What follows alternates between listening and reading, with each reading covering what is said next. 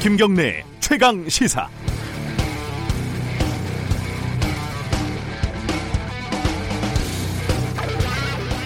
자유한국당 장재원 의원이 국회 방역과 직원에게 반말로 윽박을 지르는 모습이 논란이 되고 있습니다. 이틀 전 정개특위에서 선거법 패스트트랙을 놓고 여야가 대치하는 상황에서 벌어진 일이었죠. 당신 이름이 뭐야? 국회의원을 밀어? 어, 죄송하다고 사과를 계속 하는데도 정식으로 사과하라고 계속 또 요구를 하더라고요. 무릎이라도 꿇으라는 건지 이 백화점 갑질 뭐 이런 데서 많이 보던 장면 아니겠습니까? 화면을 보니까 방옥과 직원들도 어, 나이가 적지 않아 보이던데 혹시 자녀나 가족들이 이 장면을 뉴스에서 봤다면 어떤 마음이었을까 한숨이 나옵니다. 그런데 장재원이라는 이름으로 검색을 해 보니까요. 2017년 JTBC 뉴스에서는 기자들과 인터뷰를 하면서 질문이 뭔데 물어보고 싶은 게 뭐야 이렇게 반말을 하더라고요. 아 원래 반말을 좋아하시는 분이구나 이렇게 생각이 했는데 2018년도 YTN 영상을 보니까요 또 상임위에서 여당하고 싸우면서 본인에게 반말하지 마세요 이렇게 짜증을 또 내더라고요. 반말을 하는 건 즐기지만 반말을 듣는 건 못 견디는 그런 성격인가 봅니다. 회사에서도 아파트에서도 어디서건 청소하시는 분들 그리고 수위 아저씨들 이런 분들에게 어떻게 대하는지 인사를 어떻게 하는지 보면 그 사람의 인격이 나옵니다. 5월 2일 목요일 김경래 최강 시사 시작합니다. 주요 뉴스 브리핑부터 가죠. 고발뉴스 민동기 기자 나와 있습니다. 안녕하세요. 안녕하십니까. 아, 검찰총장이 패스트트랙을 어, 공개적으로 반대했어요. 네, 여야 사당이 패스트트랙으로 지정한 검경 수사권 조정안을 문무일 검찰총장이 강하게 비판을 했습니다. 네. 견제와 균형이라는 민주주의 원리에 반한다는 그런 내용인데요. 특정한 기관, 여기서는 이제 경찰을 말하는데 네. 이 특정한 기관에 통제받지 않는 1차 수사권과 국가정보권이 결합된 독점적 권능을 부여하고 있다고 지적을 했습니다. 네. 동의하기 어렵다고 밝혔는데요. 한마디로 경찰 권한이 과도하게 커진다 이런 주장을 하고 있는 것 같습니다. 현재 패스트 트랙으로 지정된 수사권 조정안에는 경찰의 1차 수사 종결권을 주고 검찰의 수사 지휘권을 폐지하는 그런 내용 등이 담겨 있는데요. 네. 관련해서 검찰 내부에서 이런저런 좀 불만이 나오는 것 같습니다. 네. 그래서 이런 분위기를 감안을 해서 문 총장이 해외 체류 중임에도 불구하고 직접 입장을 밝힌 것으로 보입니다. 지금 현재 특정한 기관이 수사권과 어, 국가 정보권 이런 것들을 독점적으로 갖고 있지 않나요? 검찰이요? 검찰이 다 가지고 있죠. 좀 어떻게 받아들여야 될지. 어, 청와대는 여기에 대해서 뭐 입장이 나왔습니까? 당분간 상황을 주시하겠다는 그런 입장입니다. 네. 청와대 핵심 관계자가 일부 언론과 인터뷰를 가졌는데요. 일단 공식 입장은 내지 않기로 했습니다. 네. 국회에서 논의 중인 사안이기 때문에 어, 관련해서 청와대가 입장을 내는 게 적절하지 않다는 그런 이유 때문인데요. 일각에서는 문 총장이 9일에 귀국을 하거든요. 네. 청와대 차원에서 문 총장 귀국 직후에 따로 대화를 나눌 가능성도 제기가 되고 있습니다. 오늘 동아일보는 향후 국회 법안 논의 과정에서 검찰 의견이 반영이 되지 않을 경우에 문 총장이 사퇴 카드를 쓸 수 있다는 관측이 나온다 이렇게 보도를 했습니다. 검찰 개혁이 참 어렵습니다. 그렇습니다. 네. 자, 자유한국당 이번에 패스트트랙 어, 사태 이후에 지금 장외투쟁을 어, 하겠다고 계획을 밝혔죠? 네. 여야 사당 패스트 트랙 추진에 반대하는 장외투쟁 계획을 밝혔는데요. 네. 일단 오늘 청와대 앞에서 현장 최고위원회를 주재를 합니다. 황교안 대표는 오늘 하루 종일 서울, 대전, 대구, 부산 등을 돌면서 장외 집회에 집중을 하고요. 내일은 호남선을 타고 상경을 하면서 여론전을 펴니다. 그리고 4일에는 서울 광화문 광장에서 세 번째 장애 집회를 열 계획인데요. 네. 다만 광화문 광장 천막 농성 계획은 접기로 했습니다. 왜, 왜 그렇죠? 서울시가 불허 의견을 밝힌 데다가 아. 세월호 유가족 등이 강하게 반발을 하고 있기 때문에 네. 이런 네. 점을 감안하는 것으로 보입니다. 나경원 원내대표는 자유한국당 해산을 요구하는 청와대 국민청원에 대해서 북한이 하라는 대로 대한민국에서 일어나는 일이다. 다시 색깔론을 꺼내드렸는데요. 네. 어, 참고로 게시판 청원 참여 숫자에 대해서 의혹을 제기했던 이준석 바른미래당 최고위원이 네. 청와대가 반박 자료를 내니까 곧바로 이 내용을 또 인정을 했습니다. 음. 오늘 자유한국당은 삭발식도 한다고 그렇습니다. 예, 얘기를 들었습니다. 관련 얘기는 어, 2부에서 어, 자유한국당 쪽 연결을 한번 해보겠습니다. 자, 보수 단체가 5.18에 광주에서 5.18을 부정하는 집회를 한다. 이게 또 무슨 말이에요? 턴 라이트라는 보수 성향 단체가 있는데요. 네. 5월 18일 광주 금남로에서 집회를 갖겠다고 신고를 했습니다. 네. 5.18 유공자 명단 공개를 요구하는 집회를 열기로 했는데요. 원래는 그 금남로를 따라 1.5km 정도 거리 행진을 벌이겠다는 계획도 세웠지만 경찰이 불허를 했습니다. 네. 대신 금남로 인근의 충장로를 따라서 행진을 하겠다는 그런 계획은 가지고 있습니다. 으흠. 광주 시민들이 희생된 곳에서 5.18을 부정하는 집회를 예고를 해서 논란이 제기가 되고 있는데요.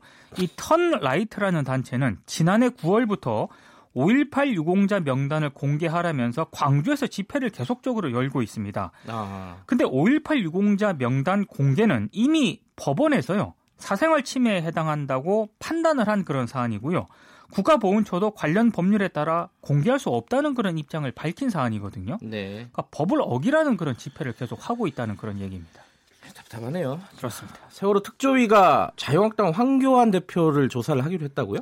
세월호 참사 수사 방해 의혹과 관련해서 어, 사회적 참사 특별조사위원회가 황교안 대표를 조사하기로 했는데요. 네. 원래 그 4.16 세월호 참사 가족 협의회가 2014년 참사 당시 법무부 장관이었던 황교안 대표가 수사 과정에서 외압과 방해를 했는지 조사해 달라고 지난 1월에 요청을 했습니다. 예. 이 요청에 대해서 특조위가 받아들였다는 그런 얘기인데요. 음. 특조위는 황교안 대표에 대한 구체적인 조사 일정과 내용은 추후 논의를 통해 결정하기로 했는데 한계가 있습니다.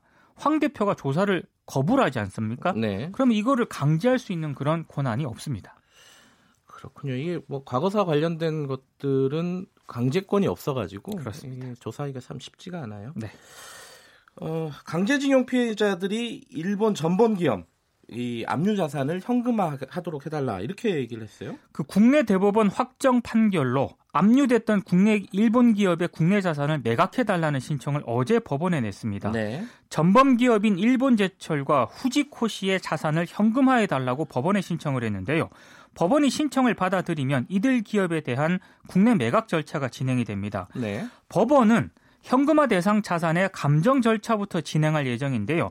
근데 매각이 결정이 되더라도 매각 명령서가 일본 기업에 송달되는 기간까지 포함을 하면 한 3개월 이상 걸릴 예정입니다. 그리고 만약에 일본 기업이 불복 소송을 제기를 하게 되면 배상금 지급이 더 늦어지게 되는데요.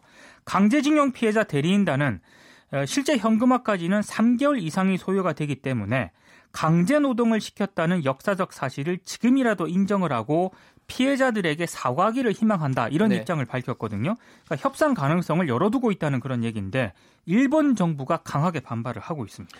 네, 북핵 관련된 소식이 또 하나 들어와 있네요. 스티븐 비건 미국 국무부 대북 특별대표가 오는 8일에서 10일 사이에 방한하는 방안을 한미 외교 당국이 조율 중입니다. 네. 한미 워킹그룹 회의를 열어가지고요. 북미 간 대화 재개 방안을 논의할 것으로 알려졌는데요. 이번 회의에서는 대북 인도적 지원에 대해서도 협의할 가능성도 있는 것으로 지금 전해지고 있습니다. 네. 이게 뭐 계속 교착 국면이라서요? 그렇습니다. 브리핑 끝나고 어, 개성공단 관련된 얘기 좀 잠깐 좀 나눠볼 예정입니다. 어, 다음 소식 전해주시죠. 여성가족부와 통계청이 어제 2019년 청소년 통계를 발표했거든요. 중고생 4명 가운데 1명은 일상, 일상생활을 하지 못할 정도로 우울감을 느끼는 것으로 나타났습니다.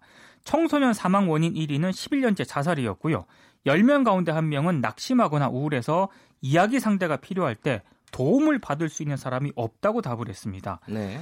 우리 사회가 안전하다고 느낀 청소년은 24.8%에 그쳤고요. 불안 요인으로는 30.1%가 범죄 발생을 꼽았는데 좀 특이한 게 남자 청소년은 국가 안보가 가장 높은 불안 요인이다 이렇게 답을 했고요. 반면에 여자 청소년은 범죄 발생을 주요 사회 불안 요인이라고 생각을 하고 있었습니다. 그래요? 야, 이거 좀 특이하네요. 진짜. 그렇습니다. 자, 오늘 뉴스 여기까지 들을게요. 고맙습니다. 자, 고발 뉴스 민동기 기자였고요. 김경래 최강 시사 듣고 계신 지금 시각은 7시 34분입니다. 김경래의 최강 시사는 여러분의 참여를 기다립니다. 샵 9730으로 문자 메시지를 보내 주세요. 짧은 문자 50원, 긴 문자 100원. 콩으로는 무료로 참여하실 수 있습니다. 네. 아까 말씀드린 대로 개성공단 얘기 좀 해볼게요. 어, 지금 북핵 관련된 남북미 이 교섭이 대화가 좀 교착 상태지 않습니까? 개성공단 기업인들이 기자회견을 열고 아홉 번째 방북을 신청을 했습니다. 벌써 아홉 번째네요. 어, 이렇게 얘기를 했어요. 더 이상 희망 고문을 견뎌낼 여력이 없다. 희망 고문이라고 지금 현 상황을 느끼고 있는 것 같습니다. 지금 어떤 상황인지 앞으로 어떻게 될지 전망까지 어, 정기섭 개성공단 비상대책위원장하고 얘기를 나눠보겠습니다. 안녕하세요. 예, 안녕하세요. 네, 아홉 번째 방북 신청서 제출을 했다고 하는데 이게 언제 제출한 거죠? 네, 4월 30일 날. 4월 30일이요. 엊그제네요. 이게 어 요번에도 전망이 어떻습니까? 안 될 가능성이 높아 보이나요? 어떻습니까? 저희는 뭐 될 가능성이 높다고 봅니다. 그렇습니까? 이게 뭐 정부에서 안 해줄 이유가 없으니까요. 예. 근데 여덟 번째까지 안 해줬으니까요. 이게 참. 예. 정부에서 아, 이번 사실은 그 중간에 여섯 번째쯤에 네, 예. 그때는 그 방북 일자까지 나왔었습니다. 아, 그랬어요? 음. 예. 그랬다가 그 이후에 워킹 그룹 예. 어, 협의해서 좀 보류가 된 것 같은데요. 예. 요번에는 그러면 어떻게 될 거라고 보세요? 구체적으로 보면은 그 저희들이 이 공단 예. 이 재가동 재개가 아니고 예. 저희들 그 시설 공장 네. 설비를 점검하러 가는 거기 때문에 음. 하등의 그 대북 제재하고는 관계가 없는 상황입니다. 예. 그래서 사실은 우리 정부가 이거는 미국한테 승인 받고 자시고 할 일도 아닙니다. 네. 우리 정부 스스로 결정하면 되는데 우리가 저 미국의 미국이 주도하는 그런 국제 질서에 편입돼 있다 보니까 네. 우리 목소리를 제대로 못 내고 있는 거죠. 음. 이게 그 실제로 어, 왜 불허한다 이게 구체적으로는 정부가 뭐라고 하는 거예요 이게 지금까지? 그 왜 불허한다라고 얘기하기가 곤란하겠죠. 그렇겠죠. 근데 그러기 때문에 예. 여건이 아직 그 조성되지 않았다. 여건이 이런 조성되지 식으로 않았다. 모호한 얘기로 하는데 예. 뭐 사실 그 미국의 그 명쾌한 동의를 못 받았기 때문에 그런 거 아니겠습니까? 음. 네, 이거는 예. 동의받을 사항이 아닙니다. 동의받은 사항이 아니고 뭐 대북 제재 사항이 아니라고 하더라도 부담스러운 건 사실이지 않겠습니까? 정부 입장에서. 그렇겠죠. 예. 미국 눈치를 안 볼 수가 없는 게 우리 정부의 현실이니까요. 예. 그러나 미국 눈치 보는 것만이 중요한 게 아니고 네. 그 국가 내지는 정부는 국민의 생명과 재산을 보장하는 거 아니겠습니까? 네. 거기에 대한민국 국민들의 엄청난 재산이 노- 그 방치돼 있고 예. 그 재산권의 권자의 입장에서 네. 그 자기 재산들을 확인 점검하러 가겠다는 거를 음. 그거를 보장을 못 해주면 안 되죠. 예. 이번에 그 방북 신청서를 보면요. 어, 예. 국회의원들 8명이 포함되어 있어요. 이분들은 뭐 어, 방북을 허가해 달라 이렇게 뭐 주장하시는 분들 요청하시는 분들이겠죠. 이 8명. 뭐 예, 그렇습니다. 이, 이분들이 좀 어, 정부에게 좀 저- 적극적으로 요청을 하면은 좀 가능성도 있어 보이지 않나요? 어떻습니까? 지금 상황은? 아, 그간에도 그, 저, 국회의원들 그, 그분들 외에도 네, 네. 그 여러분이 그, 그 방북, 그러니까 시설 점검차 방북하는 거는 네, 네. 허용을 해줘야 될 게 아니냐는 음. 그런 정부의 의견을 전달한 걸로 알고 있습니다. 그렇군요. 그럼에도 불구하고 지금 안 되고 있는 상황이다. 예. 요번에 안 되면은 미국 가신다고요? 아, 이번에 안 되면 미국 가는 게 아니고, 네, 네. 미국에 가, 그 미국에 가는 거는 네. 개성공단 재개를 위해서 네. 예, 대북 그 2017년도 그러니까 개성공단은 2016년 2월에 폐쇄됐고요. 네. 2017년도에 추가된 대북 제재에 관련돼서 네. 개성공단 재, 재개가 재가동이 그 저촉되는 부분이 있기 때문에 그 개성공단 사업의 그 예외를 그 좀 이해를 구하려고 네. 또 그러려면 개성공단의 그 의미나 그 남북 관계에 미치는 순기능 또는 비핵화 문제에 있어서도 그 개성공단이 네. 그 저해 요인이 아니라 비핵화를 앞당길 수 있는 그런 요인이라는 부분들을 충분히 그 미 의회 관계자들한테 설명을 네. 하는 게 개성공단 재개를 앞당기는데 네. 작은 도움이라도 되겠다 하는 생각에서 가는 겁니다. 아, 언제로 예정돼 있습니까? 미국 방문은? 6월 10경 정도로 예정돼 있습니다. 6월이요. 그럼 가서 이제 그 의회 관계자들을 만나서 설득을 한다는 말씀이신 거죠? 설득이라기보다는 설명을 네. 하러 갑니다. 개성공단이 이랬던 것이다. 예. 예. 또 이러한 그 기능 순기능을 가졌던 것이고 네. 그 남북 간의 평화와 긴장 완화 또는 각 주민들 간의 적대감 내지는 적대감 해소 이런 것들에 대단한 그 순기능을 행해왔었고 네. 실제적으로 개성공단의 임금이 그 북핵과 미사일 발사의 비용에 그 전용된 근거가 전혀 없이 지난 정부에서 정치적인 이유로 그것을 근거도 없이 발표한 것이다 하는 음. 부분을 얘기하려고 합니다. 이게 2016년도에 그 가동이 중단되지 않았습니까? 개성공단이 3년이 그랬습니다. 넘었는데요. 예. 이 지금 뭐 그 기업주들은 어떤 상황인지 기업들이 어, 좀 간단하게 좀 설명을 해주시죠. 그 공단에만 그 공장이 있던 데가 한 50% 가까이 됐는데요. 네네. 아, 그 업체들 중에 상당수는 지금 사실상의 휴폐업 상태고요. 예. 또 급히 그 베트남 등지에 해외 대체 공장을 마련해 갖고 나갔던 데들도 네. 오히려 그 좀 준비가 소, 미흡했기 때문에 으흠. 상당히 그 어려움을 많이 겪고 있죠. 예. 결선을 많이 내고 있습니다. 예.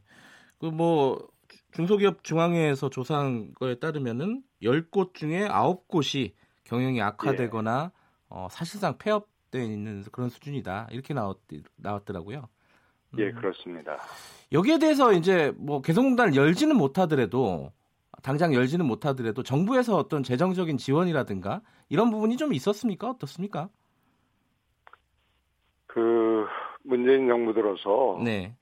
그 북에 두고 온 그 유동 자산이 있습니다. 네. 그러니까 원부자재, 완제품, 반제품. 네. 그런 피해에 대해서 일부 그 전에는 70, 저, 전에 주었던 것보다 20% 정도의 추가 지원이 있었는데 네. 그거는 일부 기업들에게는 큰 도움이 됐겠지만 네. 대다수의 기업들한테는 별 별다른 도움이 되지 못했고 네. 그 이후에 그것 외에는 어떠한 지원도 우리가 받은 게 없습니다. 음... 저부터도 네. 문재인 정부 들어서 단돈 1원의 지원도 받은 바 없습니다. 지금 방법은 그 이제 어찌 됐든 여는 거밖에 방법이 없겠네요. 재정 지원을 원하시는 것보다 여는 게 더 중요하다고 보시는 거죠, 지금. 그렇죠. 여는 게 불가능하다면 네. 정부가 위법하게 개성공단을 폐쇄해서 네. 기업들에게 그 피해를 크게 줬으니만큼 그 피해에 대한 정당한 음. 보상을 하라는 게 기업들의 두 번째 아. 요구입니다. 재개가 정의나 불가능, 우리 정부의 능력으로서 예. 불가능하다면, 예. 그 다들 시점에서는 음흠. 당연 그 위법하게 닫은 게 명백하므로 네. 기업들이 이번 피해에 대해서 헌법에 정한 예. 정당한 보상을 하라는 게두 그 번째 어... 얘기입니다. 그게 그거는 일종의 어떤 소송 같은 게 필요한 사항 아닐까요? 어떻습니까? 아 지금 그렇지 않아도 한 예. 30여 개 기업이 정부 네. 상대로 그 손해배상 소송에 들어가 있고요. 아 들어가 있습니까 벌써? 예. 음. 왜냐하면 3년이 지나면 네. 그 시효가 그 시효가 상실되기 때문에 네. 그래서 그 3년 3년인 이 올해 2월 전에 예, 예. 그 소송들을 서둘러서 그 제기를 했고요. 예.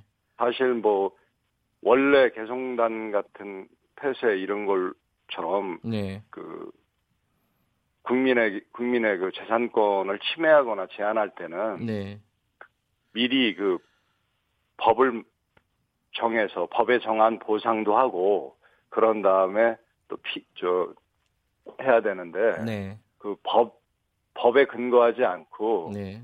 그 통치권 비슷한 그런 개념으로 대통령의 독단에 의해서 지시한 거기 때문에 네. 이 보상에 관한 법률적 근거가 없어서 저희가 보상을 못 받고 있는 거거든요. 예. 그러니까 행위는 위법하게 하고 음. 보상은 법적 근거에 따라서 받아야 되는데 네. 법에 의해서 한 게 아니기 때문에 어, 지금 이렇게 돼 있죠. 아, 이 상황이 참 굉장히 곤란한 상황이군요, 이게. 그렇습니다. 지금, 지금 북한에 우리 정부에서도 뭐 여러 차례 가지 않았습니까? 문재인 정부 들어서도. 근데 예. 유독 어, 이 개성공단과 관련해서는 뭐 기계가 어떻게 됐는지 보러 가는 것조차 안 되게 하는 어떤 그 이유, 그 이유를 뭐라고 보세요? 그 어떤 뭐 그 경협이라는 거에 대해서 네. 그 이제 그 미국 쪽에서는 이것이 하나의 그 북한 쪽의 협상 그 지렛대라고 생각을 하고 네. 오히려 이것을 가는 그 아예 그 처음서부터 이걸 철저히 그 차단함으로써 네. 그러니까 협상이 타결되기 전까지는 어떤 반대급부가 없다 네. 하는 그런 방향을 그 내세우는 과정에서 이런 일이 빚어지는 것 같습니다. 지금 개성공단에 있는 기계들 있지 않습니까? 3년이 지나면은 예, 이게 뭐 예. 잠깐이라도 안 쓰면 기계가 좀 녹슬고 이러기 마련 아니겠습니까? 지금 예, 상태는 제가 작년 9월 말에 남북 연락사무소 개통 개소식 때 예, 예. 그 개성에는 갔다 와 갔었습니다만 아 그때 가셨어요? 공장에는 음. 가보질 못했습니다. 예. 근데 그때 들은 얘기로는 네. 그 북측에서 어, 정기적으로 쭉 그 시설 그 관리 예. 또는 보존을 해왔 해왔다고 해서 고맙다고도 인사를 했었는데 예. 그 전기가 근본적으로 안 들어오고 네. 가동이 안 되는 상태이기 때문에 요즘은 모든 설비에 예. 그 전자 제어 장치가 다 부착이 돼 있기 때문에 음. 아마 그러한 부분들은 그 거의 다 못 쓰게 되지 않았을까. 음. 그래서 실제 그 설비라는 게 금방 뭐 슈퍼 슈퍼마켓에서 돈 주고 살 수 있는 게 아니거든요. 예. 그래서 저희들이 그 점검을 필히 하려고 하는 것은 그 계획을 우선 예산 계획도 세워야 되고 네. 보, 저 시설을 그 개체 내지는 또 보, 보수할 때 얼마의 비용이 들 것인가 또 기간은 얼마나 들 것인가 이런 것들도 가늠하기 위해서 네. 시설 점검이 꼭 필요한데 그것조차 못하고 있으니까 참으로 안타깝네요. 예. 마지막으로요. 우리 정부가 아, 아까 지금 계속 뭐 미국 눈치 보고 있다, 막 이렇게 말씀하셨는데 어떻게 나서야 되는지 좀 정리해서 요구를 해주시고 그러고 마치죠. 네. 얼마 전에 모 당에서 네. 지금 정부가 저 대한민국 모든 공단이 다 죽어가는데 개성공단 살리기에만 올인하고 있다는데 그 당 얘기처럼 저기 모든 걸 저 목매달지는 않더라도 네. 조금만큼이라도 개성공단 살리기에 보다 적극적으로 나서 주셨으면 하는 그런 바람입니다. 음. 알겠습니다. 이번에 그 예. 그 방북 신청이 어떻게 받아들여질지 그걸 한번 지켜보겠습니다. 고맙습니다. 네. 정기섭 개성공단 비상대책위원장이었습니다.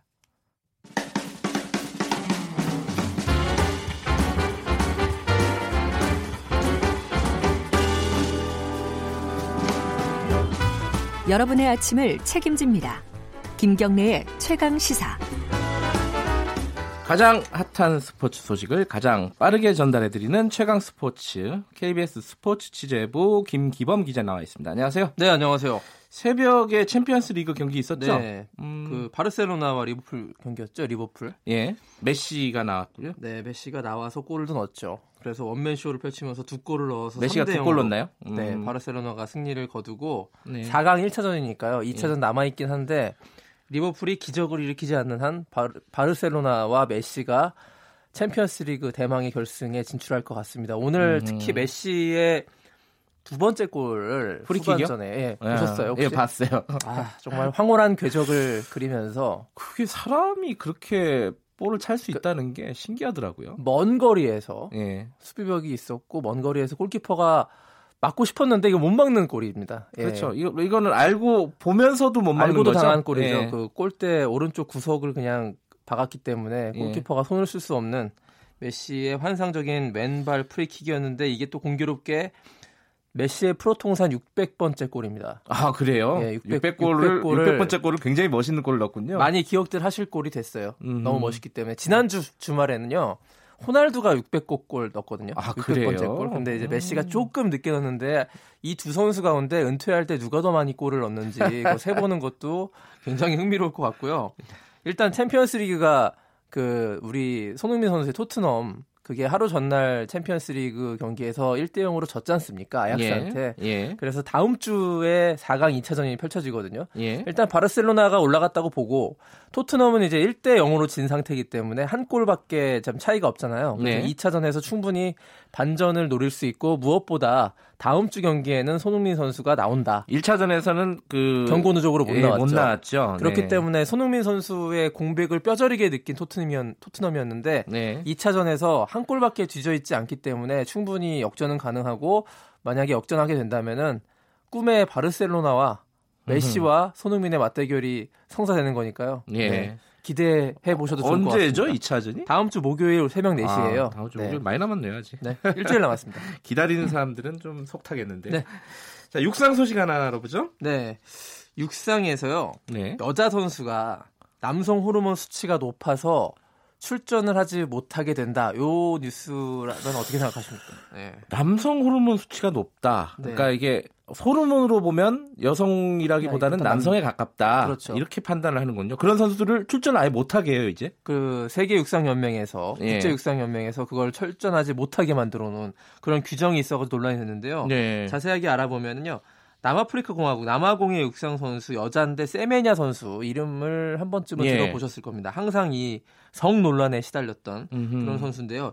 그 2009년까지 거슬러 올라갑니다. 베를린 세계 육상 선수권 대회에서 당시 혜성처럼 등장했는데 네. 그 우승했어요. 압도적인 기록으로. 근데 네. 이제 남성을 연상케 하는 근육질의 몸 음흠. 그리고 무엇보다 목소리가 이제 남자처럼 좀 허스키한 음흠. 그런 보이스를 갖고 있어가지고 좀 많은 좀 논란이 일었던 그 선수였는데요. 그 이후로 이제 실제로 그 남성 호르몬 그 테스토스테론이죠. 네. 이걸 재보니까 수치가 너무 높게 나와가지고 세메냐가 여자 대회에 나오는 거는 불공평하다 이런 문제 제기가 됐었습니다. 음. 그래서 국제육상연맹과 세메냐 이 양측 간의 분쟁이 근 10년 동안 계속돼 아, 왔는데요. 아, 나오지 못하게 해야 된다. 그래도 여자니까 나와야 된다. 이런 음. 얘기가 많아가지고 근데 나오는 대회마다 금메달을 휩쓰는 거예요 올림픽을. 예.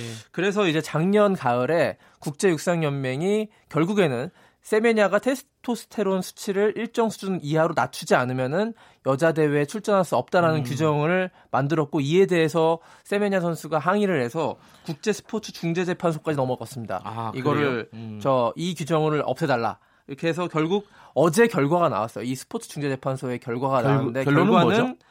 출전하지 못한다가 결과 결론이었습니다. 국제육상경기연맹 그쪽 손을 들어줘가지고 세메냐 음. 선수는 여기에 대해서 이제 좀 불만이 있는 상황인데요. 논란은 좀 계속 될 것 같은데요. 그렇죠. 이 예. 젠더론에 입각해 보면요, 세메냐 분명히 여자인데 본인이 예. 여자라고 주장하고 있고 여자 경기에 차, 출전하지 못하게 하는 건 차별이다라는 비판. 또 반대로 세메냐를 여자 대회에 출전하게 하는 것 자체가 불공평하다. 이게 게임이 안 되는 건데 어떻게 음. 이 선수를 같은 여자로 놓고 출전시킬 수가 있느냐 요런 그 논란이 계속 일고 있는데요. 일단은 올해 9월에 카타르 도하에서 세계 육상 선수권 대회가 열리거든요. 여기서 네. 세메냐 논란이 또 한 번 아주 아. 거세게 일 것 같습니다. 테스토스테론 수치를 낮춰서 출전하느냐 아니면 뭐 네. 뭐 어떻게 되느냐 지켜봐야겠죠.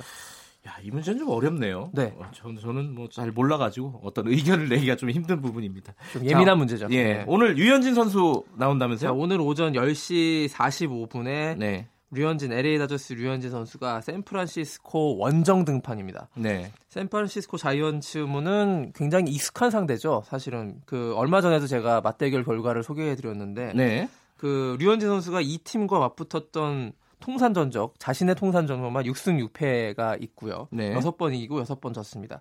지난번 최근 맞대결에서 그 상대 투수가 범가너라는 투수였는데 아. 이 투수가 굉장히 잘 던지는 투수죠. 근데 이 범가너의 특징은 잘 던지고 잘 때리는 아. 그 미국 그 내셔널 리그 같은 경우에는 투수가 타자도 하지 않습니까? 네. 9번 타자로. 예. 그때 당시에 또 이제 공교롭게 유현진 선수가 승리 투수는 됐는데 홈런까지 허용했어요. 이 범간호한테. 그래서 이번에 다시 맞대결을 또 공교롭게 류현진과 범간호가 이번 타이밍에 선발로 나오게 된 것입니다. 음. 그래서 이번에는 홈런을 맞지 않을 걸로 예상이 예상이 되고요.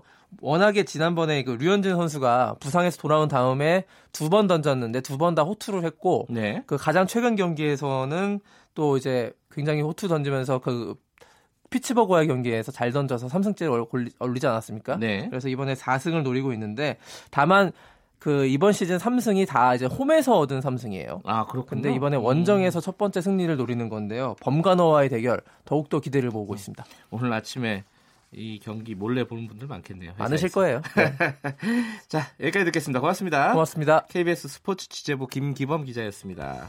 KBS 일라디오 김경래 최강시사 1부는 여기까지 하죠. 2부에서는요 정치권 소식 알아봅니다. 아, 오늘은 자유한국당 연결해 볼게요. 장외투쟁 예고하고 있고 좀 있으면 뭐 삭발식도 한다고 하고요. 국회가 어떻게 돌아갈지 어, 정용기 정책위의장과 함께 짚어보겠습니다. 잠시 후 8시 5분에 뉴스 듣고 돌아오겠습니다.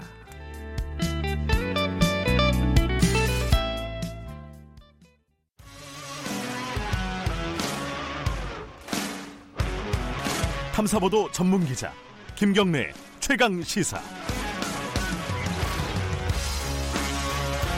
김경래 최강 시사 2부 시작하겠습니다. 2부에서는 정치권 소식 좀 알아봅니다. 저 여야 사당이요 패스트트랙 이게 어, 정리가 된 이후에 대국민 사과를 하고 자유한국당하고 대화를 좀 하자 이렇게 국회 복귀를 지금 촉구하고 있습니다. 하지만 자유한국당은 이 지금 상황을 의회 쿠데타로 규정을 하고 있습니다. 그리고 장외 투쟁 시작하겠다. 삭발식도 하겠다. 이 어떻게 될지 음, 오늘은 자유한국당 쪽 연결해 봅니다. 정용기 정책의장 연결돼 있습니다. 안녕하세요. 네, 안녕하십니까. 네. 일단요, 어, 지금 상황을 자유한국당은 의회 쿠데타, 어, 좌파 정변 이렇게 지금 규정을 하고 계세요. 요, 요 이유를 좀 먼저 좀 얘기를 해주세요. 네, 뭐 국회 내에서 어, 이 특정 이념에 경도된 세력들이 네. 에, 패스트 트랙이라고 하는 이 제도의 도입 취지에 정 반대되는 네. 패스트 트랙의 도입 취지는 협의하고 협의하고 토론하고 토론하라라는 게 본래 뭐 제도의 취지입니다. 예. 이거와 정 반대되게 법안 내용의 공론화도 안 돼 있고 어, 자신들 내부 진영에서조차도 지금 동의가 제대로 안 돼 있는 이런 것들을 밀어붙인 좌파 정변, 429 좌파 정변이라고 보고 저희는 이 패스트 트랙이 좌파 독재로 가는 트랙, 음. 파멸로 가는 트랙, 베네수엘라 행 트랙이 움직이고 움직이기 시작했다. 그야말로 worst 트랙이다. 이렇게 음. 보고 있고요. 지금 네. 어, 진행자께서 말씀하신 협상 뭐이 네. 부분 이거는 정말로 뺨 때리고 나서 이 그 달래는 척하는 예. 농락이고 저희를 아주 가지고 노는 음흠. 이런 행위로밖에 받아들일 수 없습니다. 그래서 예. 이게 부질없는 말씀 같지만 네. 한 가지 참 그래도 그래도 좀 한번 말씀을 드려본다면 문재인 네. 대통령은 YS가 96년에 예. 12월 달에 12월 26일에 새벽 5시에 노동법을 저희 이제 날치기 처리를 합니다. 예. 그러고 나서 국민 여론과 야당과 언론이 전부 이걸 어, 네, 비판을 하니까 한 달 후인 97년 1월 21일 날 예. 이걸 철회를 하고 여야가 다시 합의를 어, 하도록 해보자라고 해가지고 네. 3월달에 합의안이 만들어진 적이 있, 습니다 예. 철회를 하고 협상을 하자라고 해야지 음흠. 이런 식으로 밀어붙여 놓고 나서 자기들을 얻을 거 다 얻고 확보할 거 확보했다 네. 그런 차원에서 어, 이제 만나자. 이거는 정말로 음. 우롱입니다, 우롱. 이게 저, 내용적인 측면이 있고 좀 절차적인 측면이 있는데요. 네. 일단은 절차적인 측면에서는 패스트 트랙은 사실 법에서 어, 규정을 해놓은 거잖아요. 그 절차에 따랐다. 근데 그 절차에 따르는 거를 자유한국당에서 반대하다가 몸싸움이 벌어지고 이런 사단이 벌어진 거 아니냐? 이 그렇게 지금 주장하고 있단 말이에요. 여야 사당은요. 이, 이, 이 부분은 그, 예. 네, 말씀 계십니다. 선거법은요. 예. 패스트 트랙의 대상이 될 수가 없는 겁니다. 처음부터. 음. 국회 여러 성문법에 우선하는 것이 사실은 불문율 예. 있습니다. 오랜 국회 운영상 관행 말씀하시는 불문율. 거죠? 예. 관행을 넘어선 거죠. 예. 관행을 넘어서서 선거법은 게임의 규칙을 정하는 것이기 때문에 네. 이거는 반드시 여야가 합의해서 처리한다는 것은 우리 헌법 이 재헌 국회 이후에 국회에서 지켜온 원칙이고 네. 2016년에 에, 문재인 당시 야당 대표도 이 얘기를 똑같은 얘기를 했습니다. 네. 한 입으로 어떻게 두 번정 다른 반대 얘기를 하는지 참 이해할 수가 없는 이런 적이고요. 네. 공수처법 등과 관련해서도 네. 이 내용상에 이게 문재인을 위한 문재인에 의한 문재인의 특수수사대라고 하는 이런 걸 떠나서 네. 이 절차 얘기를 하니까 그런데 이 법안 배포도 안 하고 의결했어요. 그리고 음. 불법적인 사보임, 명백한 국회법 위반의 불법적 사보임을 통해서 이걸 했습니다. 네. 네. 이런 이런 것들 다 그리고 내용 관련해서 좀 얘기하자면 검경 수사권 그 등과 관련해서도 지금 예. 문 문무일, 문무일 예. 검찰총장을 비롯해서 여권 내 금태섭, 도홍천 의원 등등이 이거 안 된다라고 얘기하고 있지 않습니까? 네, 근데 네. 근데도 이런 식으로 밀어붙일 거는 이거는 문재인 대통령이 결국은 29일 날 공개적으로 언급하고 나서 그날 밤 안에 처리해라라는 청와대 오더에 따라서 정말로 일개 그 병사들 수준으로 국회의원이 음. 전락해가지고 벌인 한 진짜 한 한마당의 폭력 행위였다. 예. 그리고 저희가 무슨 폭력을 제기한 것처럼 한데 저희는 말 그대로 의원과 앞에서 접수를 막았습니다. 그런데 33년 만에 경호권이 경호권이 발동이 됐으면 경호권이 발동이 됐으니까 퇴거해달라라고 하는 제대로 된 통보나 그 고지도 없이 폭력배처럼 낮과 낮이라는 이제 망치와 이 그 이 바로 들고 와가지고 그런 얘기를 하고 네. 수많은 부상자가 발생하도록 폭력 행사를 한 것은 그쪽인데 오히려 저희들을 고소고발을 하고 있는 기가 막힌 적반하장의 이 상황을 국민들께서 어떻게 보고 계실지 예. 궁금합니다. 이게 그 지금 국민 여론 말씀하셨으니까요. 그 얘기부터 잠깐 여쭤보면 지금 자유한국당을 해산해 달라는 국민 청원이 160만을 넘어섰어요. 오늘 네. 보니까 네. 이 부분은 지금 말씀하신 여론으로 보면은 일정 부분 좀 자유한국당에게 어, 비판적인 여론이 좀 있지 않느냐 이렇게 생각할 수도 있는 거 아닐까요? 어떻게 보십니까?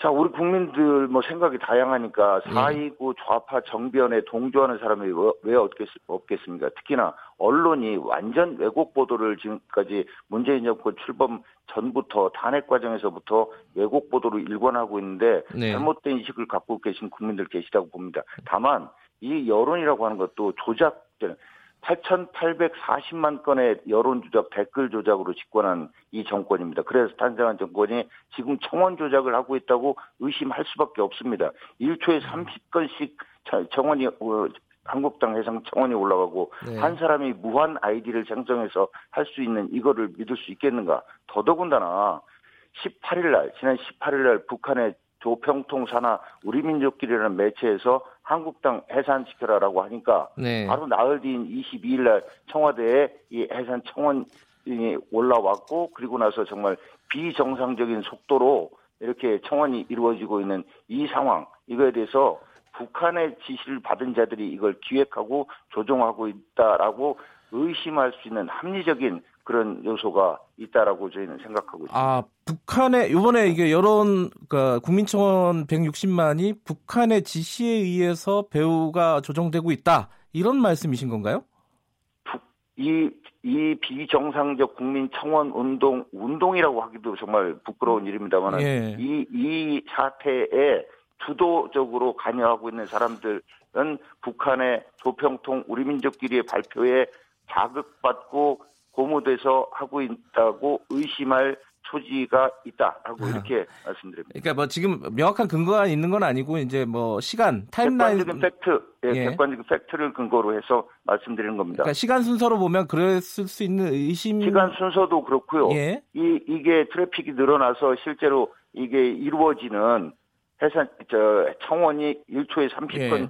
도 이루어지고 한 사람이 여러 건을 반복해서 할 수 있는 이런 상황 속에서 이렇게 비정상적인 속도로 늘어나는 이 부분, 예. 이 부분에 대해서 그 어떤 객관적인 아하. 사실, 팩트에 근거해서 드리는 말씀입니다. 예. 근데 이제 여론이 워낙 거세니까 이 속도가 이렇게 빠르다라고 보는 쪽도 있지 않겠습니까? 당연히. 그 진행자께서 나가서 한번 예. 주변의 사람들한테 한번 물어보시죠. 문재인 예. 대통령 잘했다고 그러지 않아도 민생 파탄이라 잘했다고 하는 사람 주변에 찾을 수가 없는데 왜 우리 언론에서 발표하는 아. 각종 여론조사는 그동안에도요. 예. 이, 이거 도저히 믿을 수 없다라고 하는 국민이 열이면 여덟 아홉입니다. 예.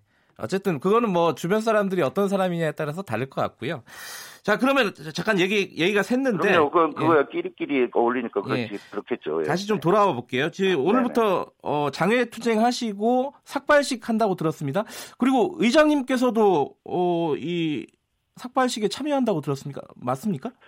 예, 저도 뭐 함께 하려고 했습니다만 저는 사실 오늘은 대표 원내대표와 함께 예. 예, 지방 일정으로 아. 오늘 저희가 경부선을 따라서 예. 어, 대전역 광장, 동대구 또 부산 이렇게 에, 어떤 국민 보고 행사를 가지고요. 예. 내일은 또 호남선을 따라서 네. 국민들께 설명드리고 보고 드리는 이런 행사를 가질 계획이라서 예. 저는 오늘은 함께하지 못합니다. 그래서 어, 11시부터 동료 의원들이 한다고 얘기를 듣긴 들었습니다. 네. 음, 아, 지금 이게 의장님은 참석은 안 하지만 예정대로 삭발식은 진행을 할 거다. 아, 네, 저는 예. 그렇게 듣고 있습니다. 예. 이 삭발식 하고 어, 광화문 천막은 못 치는 거죠? 지금 서울시에서 보러 해가지고요. 아니 그 이런 거죠. 그거는 의원총회 과정에서 의원들이 네. 다양한 아이디어를 냈는데 그 네. 부분이 뭐 예. 전에 박근혜 전 대통령이 천막당 사하고 오버랩되면서 예. 마치 기정 확정 사실처럼 보도가 됐던 건데 원래 예. 확정된 안이 아니었고요. 예. 그것도 여, 전히 검토합니다. 다만 음. 그 부분과 관련해서도 서울시의 행태에 대해서는 강한 유감을 표명합니다. 그 음. 그동안에 몇 년 동안도 불법적인 천막 다 유지하게 하다가 이거는 저희가 검토하고 있는 단계에서 언론 보도 나가니까 득달같이 안 된다라고 하는 이 음. 서울시의 행태에 대해서 잘한다고 하는 사람도 있겠지만 네. 정말로 참 너무나 편파적인 행정을 하는 이 박원순 시장에 대해서 분노하는 국민도 많습니다. 알겠습니다. 이 지금 그러면 장외 투쟁을 하고 아까 국민 보고대회도 하고 삭발식도 하고 계속 하시는데 그러면은 지금 국회에서 국회로 돌아와서 협상을 할 수 있는 조건은 어떤 거라고 지금 제시하실 수 있겠습니까?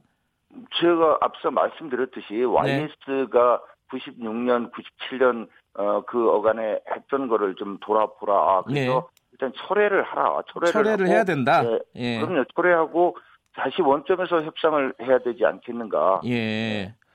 근데 철회를 하기가 현실적으로 쉽지는 않을 것 같아요. 여야 사당이 굉장히 어렵게 통과시킨 건데 이걸 또 철회를 할 수 있을지는 잘 모르겠는데 철회를 안 하면은 지금 대화는 없다 이런 말씀이신 건가요? 예. 어, 그럼요. 그, 음. 아니 96년 당시에도 그러면 쉬워서 YS가 철회를 했겠습니까? 이거는 예, 예. 용기가 필요한 건데 저도 예. 제가 아까 부질없는 기대의 예. 말씀을 드린다라고 했지만 문재인 대통령한테 기대하는 것은 예. 부질없는 짓이라는 걸 저희도 압니다. 그러니까 나, 결국은. 국민과 함께 좌파 독재에 맞서 싸우는 길밖에 없다고 봅니다. 그 철회가 안 된다면은 나경원 원내대표의 말처럼 20대 국회는 없다 이렇게 볼 수 있는 건가요? 그렇습니다. 다만 음. 다만 이런 겁니다. 저희는 어, 이번에 추경 관련해서도 네. 재난재해에 대해서는 네. 재난재해만 따로 원래 추경 목적도 그런 것이고 예. 그 부분만 떼내서 어, 제출한다면 국민, 괴로워하시는 국민들, 산불, 지진 등으로 괴로워하시는 국민들을 고려해서 그 부분만 심사해서 최우선적으로 통과하는데 협조할 용의가 있다라는 부분이고요. 음, 네. 나머지 부분은 민생 의논하는데 대통령 얼마 전까지 아 경제 견실하다고 했고 그저께도 고용 정책의 성과가 나타나고 있다고 그러면서 무슨 경제가 어렵다고 또 추경 얘기를 하면서 네. 선거용 선심성 현금 살포하려고 하는 의도를 노골적으로 드러내고 있지 않습니까? 예. 그런 것들에 대해서는 협조 협조할 수도 없고 협조해서도 안 된다라고 보고 있습니다. 그 이게 이 철회를 하지 않는다면요. 자유한국당이 나경원 원내대표가 그렇게 얘기하지 않았습니까? 패스트트랙 가면은 어, 의원 총사퇴도 어, 검토하겠다. 그것도 지금 어떤 경우의 수 중에 하나로 볼 수 있는 겁니까? 아니 그럼요. 모든 거를 열어놓고 앞서 말씀드린 대로 예. 이 좌파 독재에 맞서 싸우기 위해서는 어, 어떤 게 가장 효율적이냐. 다만, 그거 관련해서는 이제 의회에서도 싸우고, 광장에서도 싸우고, 법정에서도 싸우고, 네. 거리에서도 싸워야 되기 때문에, 네. 이 어떻게 싸우는 것이 가장 효과적이냐 하는 거에 대해서는 네. 어, 여러 가지 의원들의 다양한 의견이 있고 국민들의 여론도 있을 테니까 그런 것들을 네. 종합적으로 검토해 가면서 결정을 예. 하려고 예. 합니다. 이번 패스트트랙 과정에서요. 어, 네. 국회 선진화법 위반으로 지금 고소고발 사태가 이어지고 있지 않았습니까? 지금 네. 의원들만 해도 여야 합해서 한 79명 이렇게 보도가 되고 있던데요. 네. 이게 이 수사가 원칙대로 진행이 되면은 이 총선에 못 나가시는 분들 많은 거 아니에요? 어떻게 되는 겁니까 지금? 어, 글쎄, 그 저는 적반하장이라고 느끼고 있습니다만은 그렇게 법적인 조치를 먼저 그 예. 어, 공격을 해서 어, 바로와 망치를 들고 와서 그렇게 했던 사람들이 고발을 이렇게 하는 것은 이게 정치적인 일을 법적으로 비유하는 것 자체가 유치한 일입니다만 법원을 다 장악했다. 음. 우리 법 연구회를 중심으로 한 좌파 사조직이 장악했다라는 선언으로 받아들이고요. 다만 저희는 예. 이거는 원천적으로 불법 행위이기 때문에 예. 불법 행위를 막을 의무가 국회의원한테 있다. 그리고 음. 자연법상의 저항권 행사로 이렇게 저희가 보고 있기 때문에 불법 행위에 맞선 것 이거는 네. 저희는 저 어, 저희가 처벌받을 그럴 이유가 예, 예. 없다라고 보고 알겠습니다. 그럼에도 불구하고 다 기소해서 처벌을 한다면 전원 다 기소하고 다 가두고 저 좌파들끼리 다 마음대로 국가 운영 한번 해봐라. 국민들이 용서치 않을 것이다. 아. 이 말씀을 돌려드립니다. 그 어, 청취자분들 질문 한두 개만 더 여쭤보고 마무리할게요. 네. 2583님이 이 원래 선거법 개정, 공수처법 개정에 원래부터 자유한국당이 계속 참여를 좀 안 하고 있었던 거 아니냐. 그 책임에서 자유한국당이 자유로울 수 있느냐. 이런 질문을 하셨어요?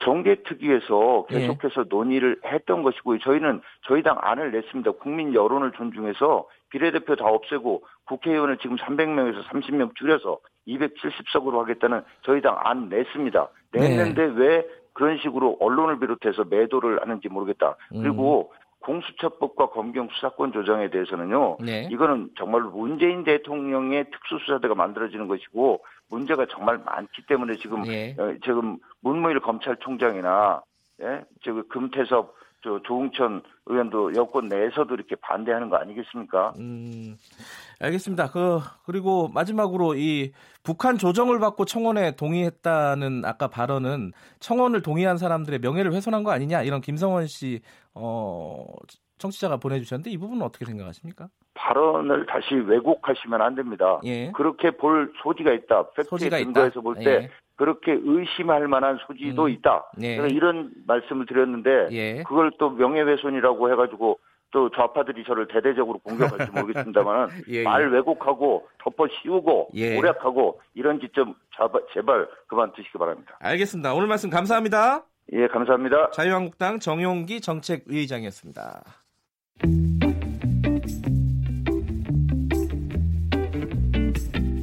여러분께서는 지금 뉴스타파 김경래 기자가 진행하는 KBS 일라디오 김경래의 최강 시사를 듣고 계십니다.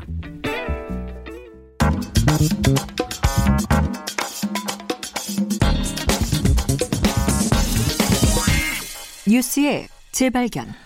네, 뉴스의 재발견. 의지와 전략그룹 더모아의 윤태곤 정치 분석실장 오늘도 함께합니다. 안녕하세요. 네, 안녕하세요.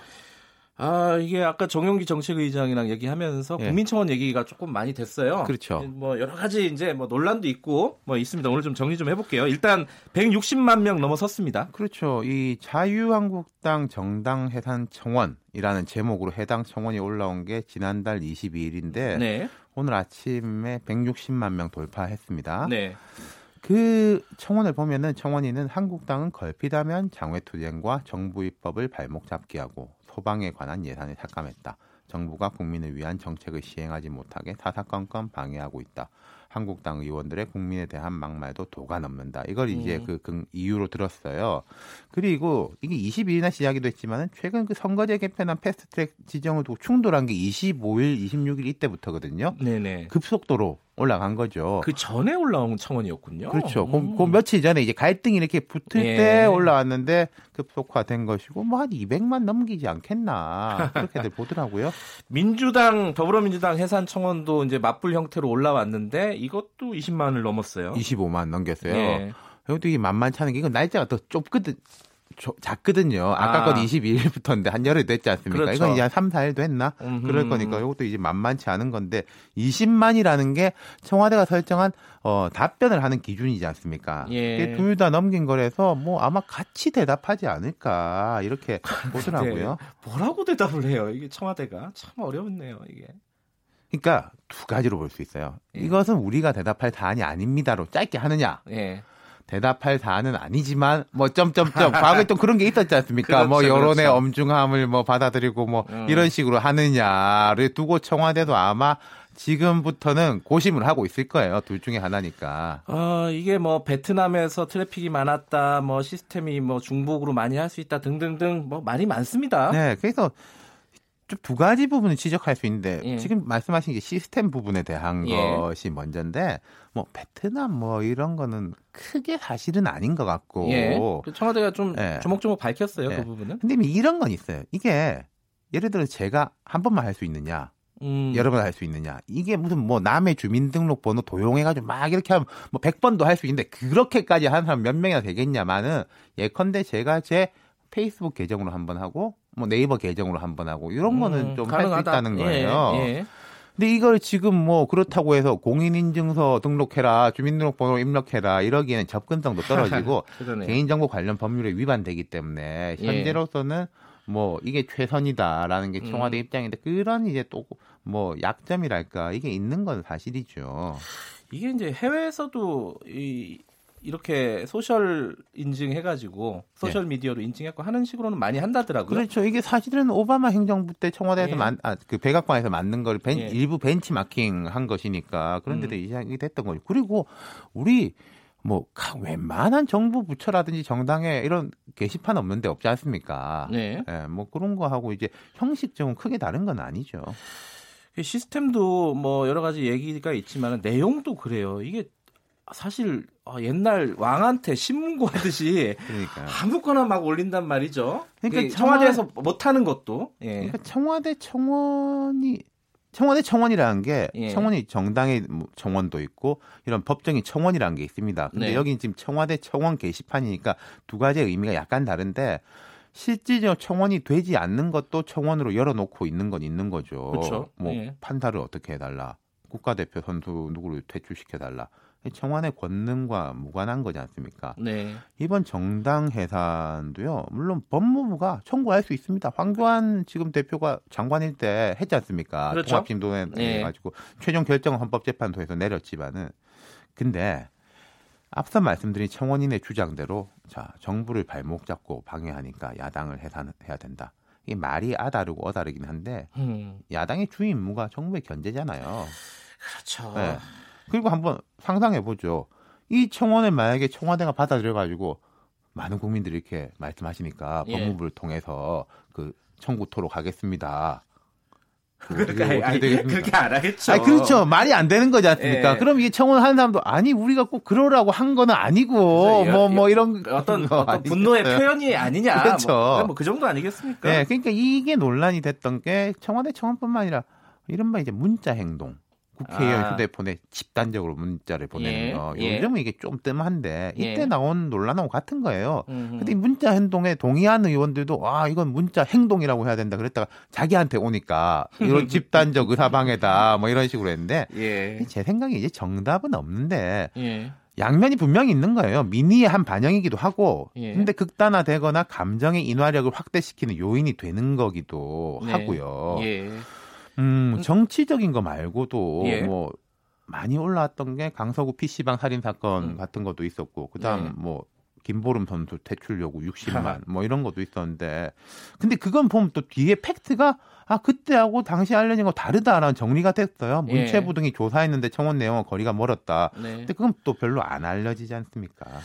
어쨌든 자유한국당은 지금 뭐 북한의 사주를 받은 게 아니냐 이렇게 의심하고 있다. 아까 정영기 의장 정영기 의장님도 네. 자기도 그렇게 생각 안 한다고 생각해요. 아 그래요? 네. 하지만 이런 부분은 가능할 겁니다. 지금 네. 한국당 대 민주당 해산을 주장하는 게 한 6대 내지 7대 정도 되죠. 그 정도 되네요. 예. 예. 한국당에 대한 비난 여론이 뭐 주위 사람한테 물어보라고 하는데 제 주위 사람한테 물어보면 그게 좀 더 높은 것 같아요. 하지만 지지율이나 패스트트랙 평가에 대한 여론조사를 보면 한 6대 4 정도 나옵니다. 네. 보수적으로 봐도. 예. 그럼 이것하고 청와대 청원의 갭이 너무 강해지잖아요. 그러네요. 이런 현상이 너무 강해지면은 여기 이제 객관성이나 권위가 떨어질 거예요. 공정한 아. 장으로 인식되지 않고 정용기 의장은 뭐 좌파 북한 이런 이야기 했지만은 좀 여권하고 가까운 사람들이 저기서 하는 거 아니야? 저거는 음. 그러니까 다른 사안에 대해서도 그런 식의 딱지를 붙여서 볼 수 있기 때문에 그 권위가 떨어질 우려가 있다는 거죠. 아마 청와대도 이 부분을 고민하고 있지 그렇죠. 않을까 생각이 예. 됩니다. 자, 오늘 말씀 잘 들었습니다. 감사합니다. 의제와 전력그룹 더모아의 윤태곤 정치 분석 실장이었습니다. 2부는 여기까지 하죠. 3부는 김기식 전 금융감독 원장과 진보의 향기 코너 마련되어 있습니다. 3부는요. 일부 지역국에서는 해당 지역 방송 보내드리니까 참고하시고요. 잠시 후에 돌아올게요.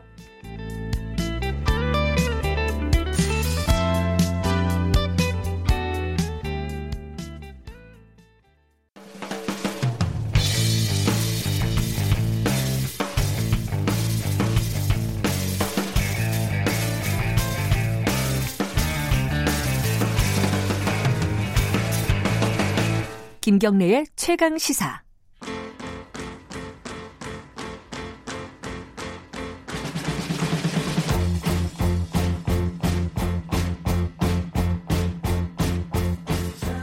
네, 김경래 최강시사 3부 시작하겠습니다. 2부가 좀 뜨거웠습니다. 그 자유한국당 정영기 정책위 의장이 북한 얘기를 좀 많이 하셔가지고요.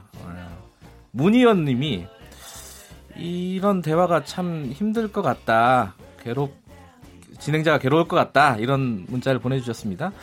하나도 힘들지는 않습니다. 들으면 되는 거니까요. 저는 듣는 게 또 직업이고 어, 참는데 도사가 되실 듯 이런 K7377로 시작하시는 분 보내주셨는데 그냥 듣는 거예요. 뭐 참을 이유도 별로 없고요. 예. 제가 할 말하고 그쪽에선 또 그쪽 할 말하고 이렇게 가는 거죠.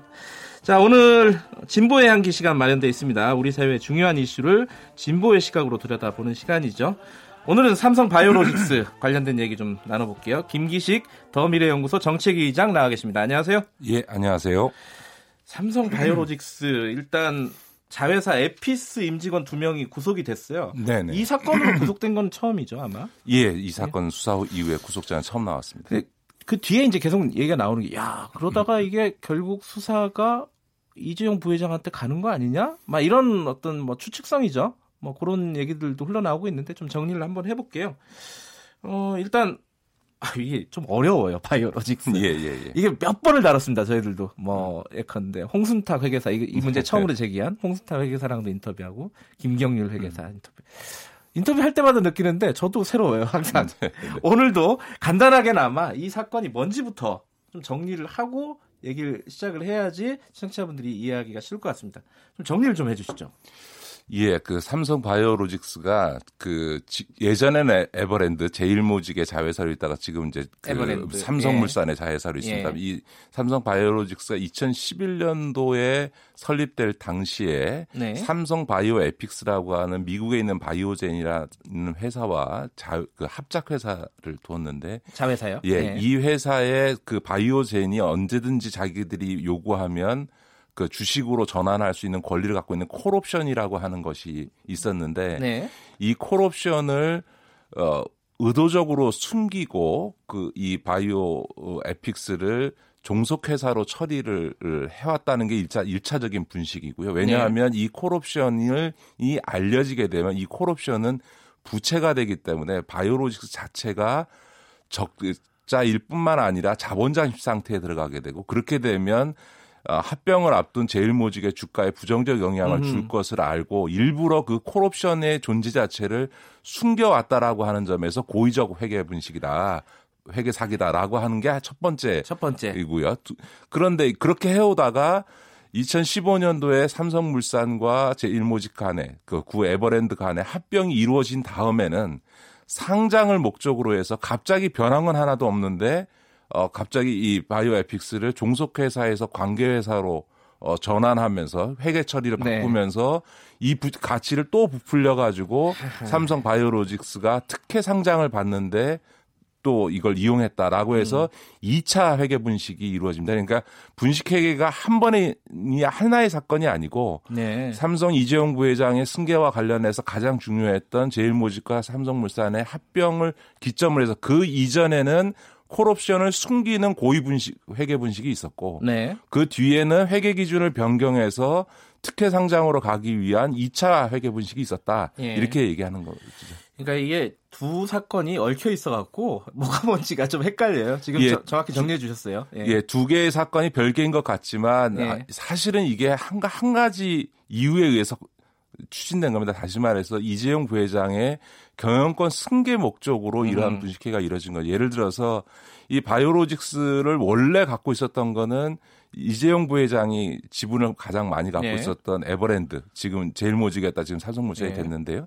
사실은 아시다시피 에버랜드라는 회사라는 게 이게 용인에 있는 놀이공원과 검, 삼성 계열사들의 건물 관리해 주던 회사거든요. 예, 그렇죠. 근데 거기다 갑자기 바이오로직스라고 하는 최첨단 바이오 회사를 갖다 어, 붙였단 말이에요. 그 예. 이유가 뭐냐면 삼성 이재용 부회장의 경영권 승계에 가장 중요한 회사가 누구겠어요? 우리 국민들 다 아시다시피 삼성전자 아닙니까? 전자죠, 전자. 근데 예. 전자의 지분을 가장 많이 갖고 있는 게 삼성생명과 삼성물산인데 예. 삼성생명은 보험회사니까 금융회사니까 좀 논의를 하고 네.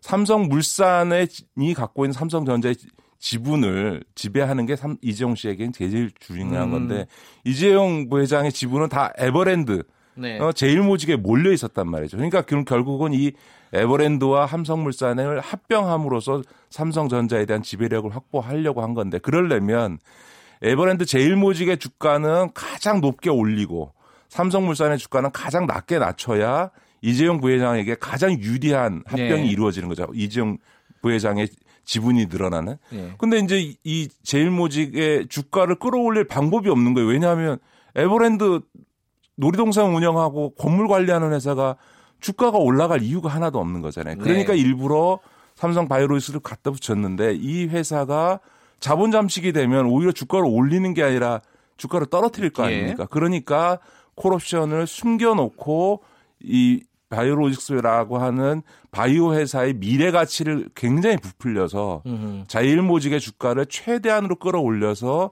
이재용 부회장에게 유리한 합병이 이루어지도록 하기 위해서 이 고의적인 회계 분식이 이루어졌다라고 예. 하는 것이 저희 금감원의 판단이었고 또 검찰도 그렇게 보고 어, 지금 수사를 하고 있는 거죠. 근데 이게 어, 또한 가지 헷갈리 내용도 헷갈리지만은 자, 금 금감원에서 조사도 했고요. 네. 뭐 금융위 산하 뭐 증선위에서도 음. 막 조사했고 한참 한참 떠들썩했어요. 그래갖고 고의분식이라고 뭐 결과가 나왔어요. 네, 네. 근데 검찰 수사는 왜 또 하는 건지 이게 뭐 남은 게 또 뭔지 이런 부분이 또 헷갈리는 겁니다. 절차적으로. 그렇지 않습니다. 사실은 이, 예. 이 사건의 가장 중요한 게 검찰 수사를 들어가느냐 안 가느냐였습니다. 아, 사실은 음. 분식회계라고 하는 사실 자체에 대해서는 네. 뭐 우리 국민들께서 작년에 증선이 과정이나 예, 감리원에 대해서 예. 굉장히 감론올박이 있었던 걸 지켜보셨는데 분식회계 자체에 대해서는 이론이 없었고요. 음. 다만 그것이 중과실이냐 고의적인 거냐를 갖고 네. 사실은 금감원과 금융위 간에 공방이 있었던 건데 네. 그 가장 중요한 차이는 뭐냐면 고의성이 인정되면 무조건 고발을 해야 되는 거고요. 아하. 중과실이 되면 사실은 고발을 하지 않을 수 있기 때문에 삼성의 네. 모든 노력은 사실은 고의로 판정되는 것만을 막 것은 막아서 네. 소위 중과실로 판정되게 하려고 노력을 했던 네. 건데요. 왜 그러냐 하면 금감원이 분식회계에 대한 조사 권한이 있습니다만 금감원은 압수수색과 같은 강제 수사권을 갖고 있지 않습니다. 아하. 그렇기 때문에 이 사건은 소위 아까도 말씀드렸던 것처럼 이재용 부회장의 경영권 승계를 위한 목적으로 이런 고위 분식회계가 이루어졌고 그 고위 분식회계가 그룹 차원에서 이루어졌다는 거에 대해서 근거문을 밝힐 수 없, 없기 때문에 네. 반드시 검찰 고 발이 이루어져서 검찰이 수사를 들어가야만 확인할 수 있었던 사안이거든요. 그렇기 네. 때문에 사실은 검찰 고발이 되게 중요했던 거고 지금 검찰 수사는 지금 금감원이 어, 분식회계 판정을 위해서 조사했던 것보다 훨씬 더 본질적이고 중요한 문제들에 지금 접근하고 있다고 보셔야 됩니다. 그 검찰 수사가 들어가고 나서 이제 몇 가지 국면이 바뀌었습니다. 하나는 회계사들이 어, 이 삼성한테 압박을 받아서 우리 거짓말했다 지금까지 이 얘기가 새로 나왔어요 하나. 네네. 그리고 또 하나는 어, 에피스에서 임직원들이 증거 인멸을 했다는 것 때문에 지금 구속이 돼 있는 상황이고 거기에 그룹이 관여돼 있다. 자, 음, 이게 음. 좀 새로 나온 얘기입니다. 이 네. 부분을 좀 짚어야 될 것 같습니다. 예, 그 이제 검찰이 압수수색을 통해서 여러 가지 증거 자료들이 나오기 시작하면서 이제 회계사들이 더 이상 지금까지의 거짓 진술을 유지할 수 없게 되니까 이제 진술을 번복하기 시작한 음. 것이고요. 삼성의 이 그 에피스의 직원들 더 네. 나가서 네. 지금 삼성의 전자에 있는 삼, 사업 지원 TF 옛날 미래 미래 전략실의 예. 후신이 여기서 이제 그런 증거 인멸을 주도했던 것으로 지금 예. 확인되고 있습니다만 사실은 삼성의 이런 증거 인멸 행위는 이번만이 아니고 늘 반복됐습니다. 예전에 어, 공정거래위원회가 어, 이그 음. 조사할 때도 심지어는 증거인멸을 넘어서서 공정인 직원들의 물리력을 행사한 적도 있고요. 예전에 옛날 에피 뭐죠? 에피소드 중에 하나가 컴퓨터를 창문으로 집어 던졌다는 네, 어디서 네, 조사가 들어왔을 때 맞습니다. 예. 그런 적도 있고요. 또뭐 예. 삼성 노조 파괴 사건이 예, 있을 때도 증거인멸 행위가 있었고 이게 이, 이렇게 사실은 어, 이 삼성의 반복되는 이 겁, 겁 없는 이 네. 증거인멸 행위에 대해서는 이번에 검찰에서도 명백 아주 음. 세게 단죄하겠다 이런 의지를 갖고 있는 것 같고요. 이 얘기는 거꾸로 얘기하면 지금 그 과거 삼성의 컨트롤 타워였던 미래전략실의 후신인 지금 그 사업지원, 사업지원 TF. 가이 모든 어, 증거 인멸 행위를 주도했다라는 식으로 지금 이 확인된다면 이거는 어, 이, 이 삼성 바이오로직스의 분식회계 자체가 네. 아, 소위 그룹 차원에서 주도된 거다라고 하는 것을 방증하는 중요한 음. 증거가 되겠죠. 지금 이제 이재용 부회장은 사실은 국정농단과 관련된 뇌물 사건으로 대법원 판결을 받고 있지 않습니까? 네, 판결을 앞두고 있습니다. 앞두고 있는데 요번 건 별건으로 또 이재용 부회장이 뭔가 기소가 되거나 이럴 가능성도 있는 거예요? 예, 이번 사건은 하나는 지금 검찰의 수사는 이미 네. 분식 회계라고 하는 점에 대해서는 별 의문의 음, 여지가 없고요. 네. 이걸 누가 주도했느냐와 관련해서 1차적으로는 미래전략실의 관여 여부를 네. 규명하는데 1차적 초점이 맞춰져 있을 거고요. 그럴 경우에 그 당시에 핵심적으로 이 회계 문제라든가 합병을 주도했던 네. 당시 김종중 사장 전략 1팀장이었던 네. 미래전략 김종중 사장의 혐의 까지를 확인할 수 있느냐가 굉장히 중요하고 네. 그게 확인이 되면 아마 이재용 부회장으로까지 수사가 확대될 가능성이 하나 있고요. 네. 또 하나는 어쨌든 그까지 가느냐 못 가느냐라고 하는 증거에 의해서 네. 와 별개로 어 사실 삼성의 이재용 부회장 관련된 2심의 일부 무죄 판결의 중요한 근거가 경영 승계의 현안은 없었고 묵시적으로라도 청탁은 없었다 이런 거였거든요. 그런데 네. 실제로 이번 분식회계 사건을 통해서 경영 승계 현안은 분명히 있었고 그거와 관련해서 부적절한 어, 그 당시 청와대나 박근혜 정부 시절의 청와대나 혹은 금융위에 대한 부적절한 로비가 있었느냐, 청탁이 있었느냐 여부까지가 밝혀지게 되면 사실은 대법원이 판단을 하는 데 있어서 상당히 영향을 미칠 수 있는 거죠. 그런 점에서 보면 이번 수사가 어, 지금 앞두고 있는 대법원의 어, 기존 국정농단 사건에 있어 이재용 부회장에 대한 판결에 있어서나 음. 또 영향을 미칠 수 있다고 봐야 됩니다. 그러니까 검찰의 수사가 이재용 부회장한테까지 간다고 치면요. 그러면 지금까지 벌어 일어났던 어떤 승계 작업들 있지 않습니까? 그리고 합병들 이런 것들이 그럼 일정 부분 어 뭐랄까요 되돌 시간을 되돌릴 수 있는 것인지 아니면 이거는 그냥 놔두고 처벌만 하는 것인지 이 부분도 사람들이 굉장히 헷갈려하는 부분입니다. 예, 만약에 이번 부식회 건으로 그 처, 형사 처벌이 이루어진다 하더라도 예. 아마 아, 우리 법 체계상으로는 이미 이루어졌던 삼성물산의 어떤 합병이라든가 예. 이, 이런 것들이 다시 무효화되지는 않을 거고요. 음. 다만 그 과정에서 손해배상 책임, 소위 음. 분식회계로 인한 손해배상 책임은 민사적으로는 음. 남는 거니까요. 그와 예. 관련해서는 어, 이 분식회계 책임자들에게 당연히 물어질 수 있겠죠. 그 뭔가 이제 그 삼성그룹이 지금까지 승계 과정을 통해서 뭔가 문제를 일으켰던 부분들을 되짚어보는 그런 수사들이 이루어지고 있는데 한편에서 보면요. 아니 문재인 대통령은 어, 삼성전자에 처음으로 또 방문을 했고 네네. 적극적으로 삼성전자의 투자에 지원을 해주겠다. 네, 시스템 메모리 같은 거요. 그렇게 얘기를 하고 있어요. 이 부분도 사람들이 헷갈리는 거예요. 이거 뭐 하는 거지? 한쪽에서는 막 검찰로 막 수사 들어가고 한쪽에서는 대통령이 가가지고 투자 열심히 해라고 이렇게 격려해주고 둘이 같이 악수하고 야 이 그림이 어떻게 해석을 해야 될지 요걸 좀 한번 짚어주시죠.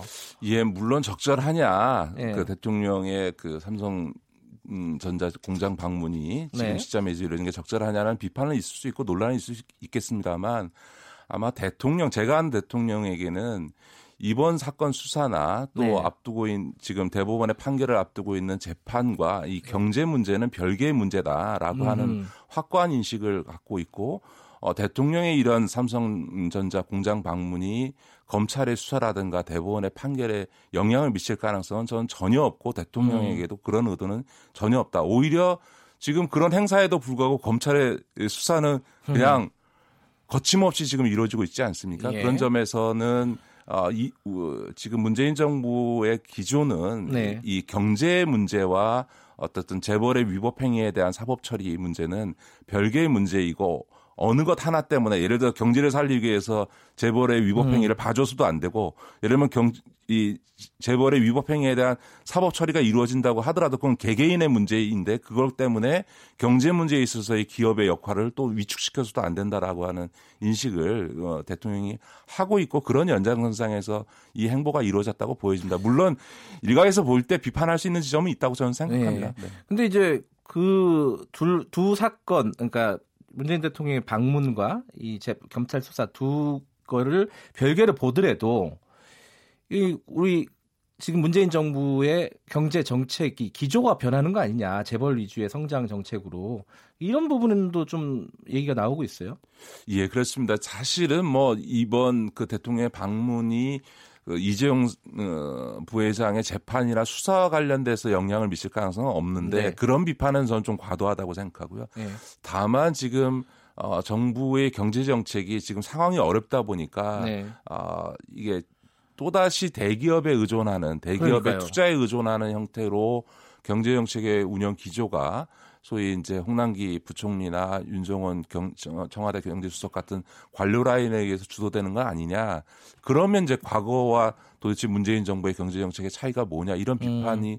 나올 수밖에 없고요. 그런 지적에 대해서는 저도 상당히 공감합니다. 음. 그런 점에서 보면 여전히 어, 우리가 어, 지속 가능한 성장을 위해서는 경제의 패러다임, 경제 네. 구조 자체를 어, 바꿔야 되고 그전적 위해서는 재벌 기업과 중소기업이나 어쨌든 이 자영업들의 어떤 균형적인 발전 이런 부분들을 위한 정부의 노력이 퇴색돼서는 곤란하다 이렇게 생각합니다. 네, 어, 정리가 좀 된 것 같고요. 마지막으로 청취자분이 이거 여쭤봤어요. 4312님이 바이오로직스 상장 폐지도 가능한 건가요? 이렇게 물어봤는데 어떻습니까 이게? 지금 이제 상장 폐지가 이루어지지는 좀 의문이고요. 예. 다만 지금 아마 이제 효력정지 가처분 신청 낸 부분에 대해서는 이번 수사의 영향으로 인해서 예. 어, 1심에서는 인용이 됐습니다만 네. 2심에서는 좀 더 엄격하게 보지 않을까 어, 음. 싶고요. 네. 어, 다만 지난번에 한국거래소가 기업심사위원회 하면서 네. 어, 제, 거래를 재개시켜 준 거는 조금 부적절했다고 봅니다. 왜냐하면 음. 많은 경우에 금, 예, 증선위에서 분식회계로 판정을 하게 되면 그 분식회계에 따라서 분식회계 했으니까 회계장부를 변경해야 될 거 아닙니까? 그렇죠. 바로 바로 잡아야 되니까 그 바로 잡을 수 있는 기간을 설정해 주는 개선 기간을 설정해 주고 그 개선 기간 지난 다음에 거래를 하도록 음. 보통 6개월에서 1년 정도 예. 잡습니다만 그런 정도를 했는데 바로 해 줬거든요. 그러니까 네. 삼성 바이오로스의 특혜 상장에 이어서 또 한 번의 특혜가 이루어졌다 이렇게 볼 수 있고요. 예. 그런 점에서는 일정하게 어, 법원의 수사, 이 검찰의 수사나 이런 거에 따라서는 음. 거래에 영, 일정한 영향을 미칠 수 있는 상황이 벌어질 수는 있겠죠. 그러나 상장 음. 폐지가 될 가능성은 제가 보기엔 음. 크게 크지 않다 봅니다. 알겠습니다. 오늘 좀 복잡한 얘기였는데요. 어, 저는 개인적으로는 좀 정리가 더 잘 된 것 같습니다. 고맙습니다. 네, 감사합니다. 진보의 향기 김기식 더미래연구소 정책위원장이었고요. 김경래 최강시사 듣고 계신 지금 시각은 8시 47분입니다.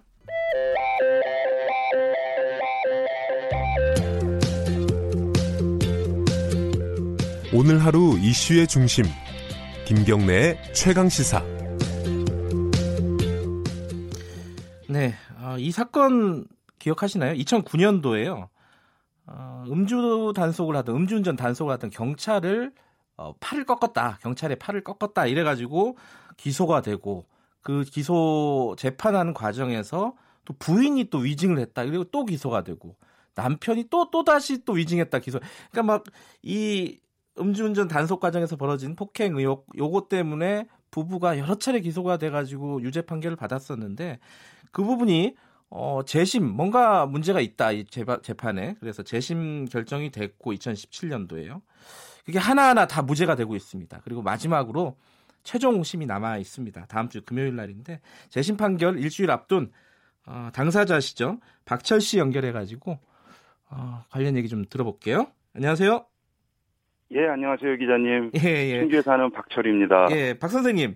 이거 뭐, 예. 이 사건 잘 모르시는 분들을 위해서 2009년도에 무슨 일이 있었는지 음주운전 단속 과정에서 간단하게나마 좀 설명을 해 주시죠.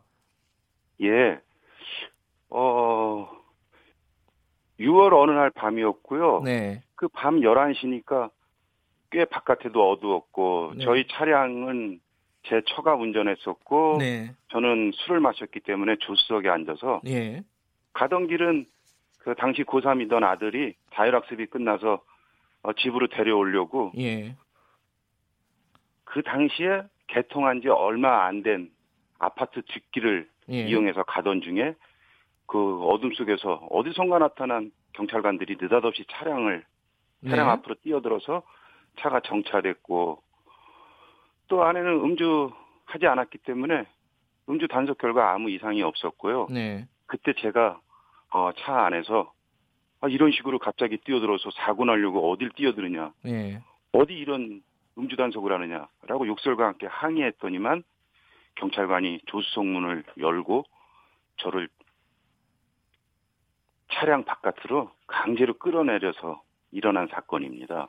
그래갖고 그때 이제 경찰을 경찰이 팔을 꺾었다 이래가지고 체포가 된 거죠, 선생님께서? 예.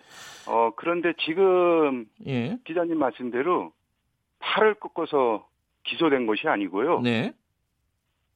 경찰의 파, 팔을 잡아 비틀어 땅바닥에 넘어뜨렸다였습니다. 음, 예, 예. 예, 예. 그래서 이 사건에는 깊은 내막이 숨어 있습니다. 근데 어찌됐든, 어, 당시에 그 사건 이후로 유죄 판결을 받고 부인께서도 이 당시 상황을 진술을 법정에서 한 걸 가지고 위증으로 예. 또 유죄 판결을 또 받고 막 이러다가 제가 예. 재심으로 어, 재심을 받게 됐어요. 재심 판결이 났는데 왜 재심이 난 거예요? 뭐가 어, 새롭게 드러나 가지고요? 어, 새로운 증거로 드러난 거는요. 네. 특별한 것이 없습니다. 네. 그 경찰관이 당시 현장을 찍은 동영상, 킥보드로 예. 찍은 동영상 영상물이 있었는데요. 네. 그 영상물을 국가수에서 재생 속도를 6분의 1 속도로 낮추고 네.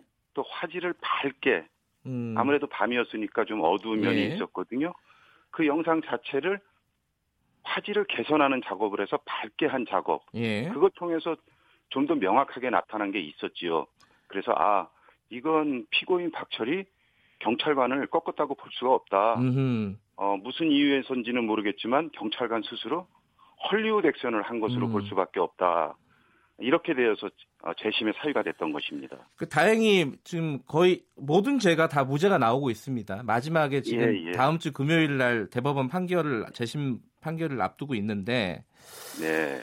지금까지 그럼 그 전에 그런 새로운 증거가 나오기 전에 경찰은 왜 헐리우드 액션을 했고 검찰은 왜 그걸 엉터리 기소를 했고 재판부는 왜 또 그런 판결을 내렸는지 뭐 어떻게 생각하세요, 박 선생님께서는? 이 점에 대해서는 제가 다소 격하지만요. 네. 우리나라 공권력의 구조를 한 집안 식구로 보는 음. 그러한 구조적 문제가 있다 이렇게 봅니다. 어 물론 좋은 경찰도 있고 네. 검경, 판사, 법원 다 좋은 분들이 계시지만은 네. 상당수 많은 분들은 자기 집안 식구다 이 공무를 행하는 공무원들을 한 집안 식구로 보고 우리 집안 식구가 무언가를 조금 잘못한 게 있어도 네. 일반 시민들이 다소 억울하더라도 네. 그냥 넘어가야지 그거를 반드시 진실을 밝히게 된다고 나온 사람들은 옳지 않다. 다시 말해서 괘씸죄로 보는 그런 경향이 있었다고 봅니다. 음흠. 어, 경찰이 저를 체포하게 된 과정은 네네. 자기들이 자기들이 차량 문을 열고 강제로 끌어낸 사람이 차량 밖으로 끌려난 이후에 특별한 항의나 욕설, 음. 폭행 자체가 없다 보니까 아 이거 잘못되면은 나중에 책임 추궁을 당하겠구나 아. 이런 불안감에 휩싸였을 겁니다. 아. 그러다 보니까 제가 아무런 행동을 하지 않았는데도 그들은 스스로 자기 예. 면피 책임을 모면하기 위해서 그런 과도한 헐리우드 액션을 했다. 저는 그렇게 추측하고 있습니다. 예. 그 사건 이후로 어, 가정이 굉장히 힘들어졌다는 말씀을 들었습니다. 음. 그러니까 부인께서는 직장에서 해고가 되고 어, 이게 정상적으로 어떤 일상생활을 꾸려나가지 못했다는 얘기를 들었는데 지금은 어떻게 지내고 계세요? 박 선생님은? 아, 뭐 지나온 날들의 예. 경제적 또 정신적 이런 아, 힘든 거야 두 번 세 번 말해서 뭐 하겠습니까? 저 음. 아닌 저보다 더 심하게 겪어온 사람들도 많고 예. 또 그런 가정은 저도 가정에 있는 네. 부모로서 또 가장으로서 예. 예, 생활비를 버는 일이라면 무엇이든지 가리지 않고 다 닥치고 해나오는 중입니다. 편의점 알, 알바를 하고 계신다고 제가 들었어요. 예. 예, 부인께서는 그 혹시 복지가 안 되셨나요? 재심 그 무죄 받고? 현재 저는 재심에서 무죄 예. 확정은 되지 않았고요. 아 그런가요? 재심 음. 예 재심 1심에서는 두달 예. 전에 예. 예 1심에서는 무죄가 선고됐습니다. 그래서 현재 항소심 진행 중입니다. 그 복직은 아직 안, 안 됐고요. 예. 예. 음. 아마 저 제가 5월 10일 이제 한 일주일 예. 후에 대법원에서 무죄가 확정되면은 네. 처의 재판도 신속하게 진행될 네. 것이다. 그렇게 기대하고 있습니다. 마지막으로요. 시간이 많지는 않지만 재심 어, 대법원에서 무죄로 만약에 확정이 되신다면은 제일 하고 네. 싶은 일이 어떤 겁니까? 어, 우리나라에서는 네. 어떤 억울한 사람들의 사연을 네. 참 딱하다 안 됐다. 네.